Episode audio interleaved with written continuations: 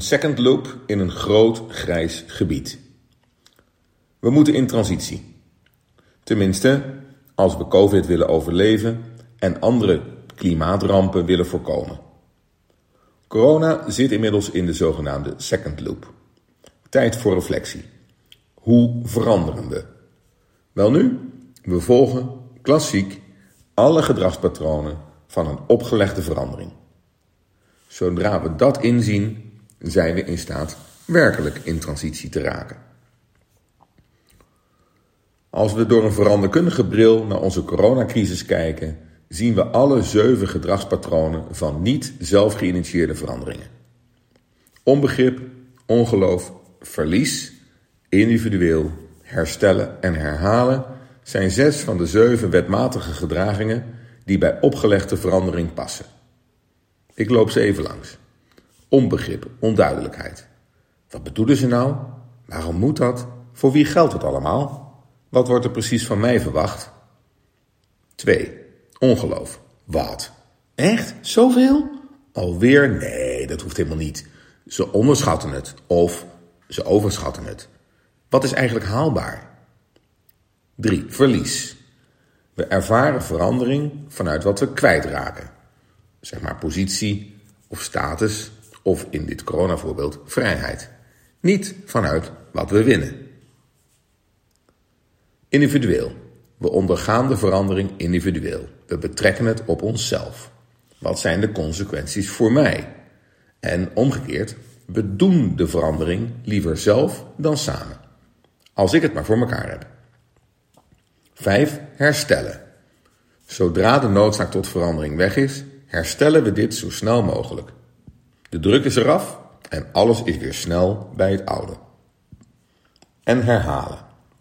Bij de volgende verandering herhalen we dit patroon, zelfs als het dezelfde verandering is. Zichtbaar leren we dus weinig. Herkent u ons in coronacrisis?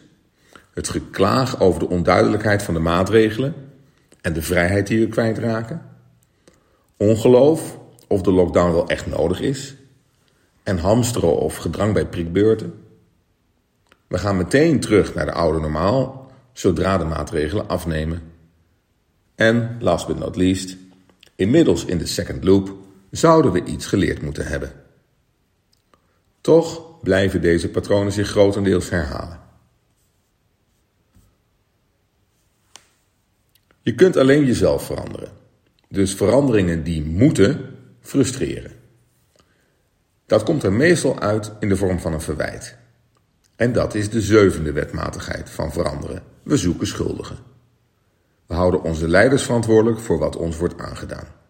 En we zoeken nieuwe. Maar elke roep om leiderschap is een hint naar eigen onvermogen. Andere verwijten maakt jezelf niet vrij.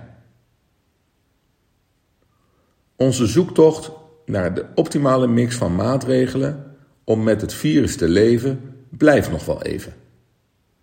Corona is immers geen zwart-wit vraagstuk waarin één maatregel alle gezondheidsrisico's elimineert. En dus ploeteren we in een groot grijs gebied tussen doorgeslagen individuele vrijheid en collectieve verantwoordelijkheid. Daarin maakt geen leider het verschil voor iedereen. En dus heeft het niet zoveel zin een schuldige aan te wijzen. Beter vragen we ons af wat onze individuele bijdrage is aan de collectieve gezondheid. Objectief gemeten naar risico's. We mogen zien, tot slot, dat we er met deze gedragspatronen niet komen.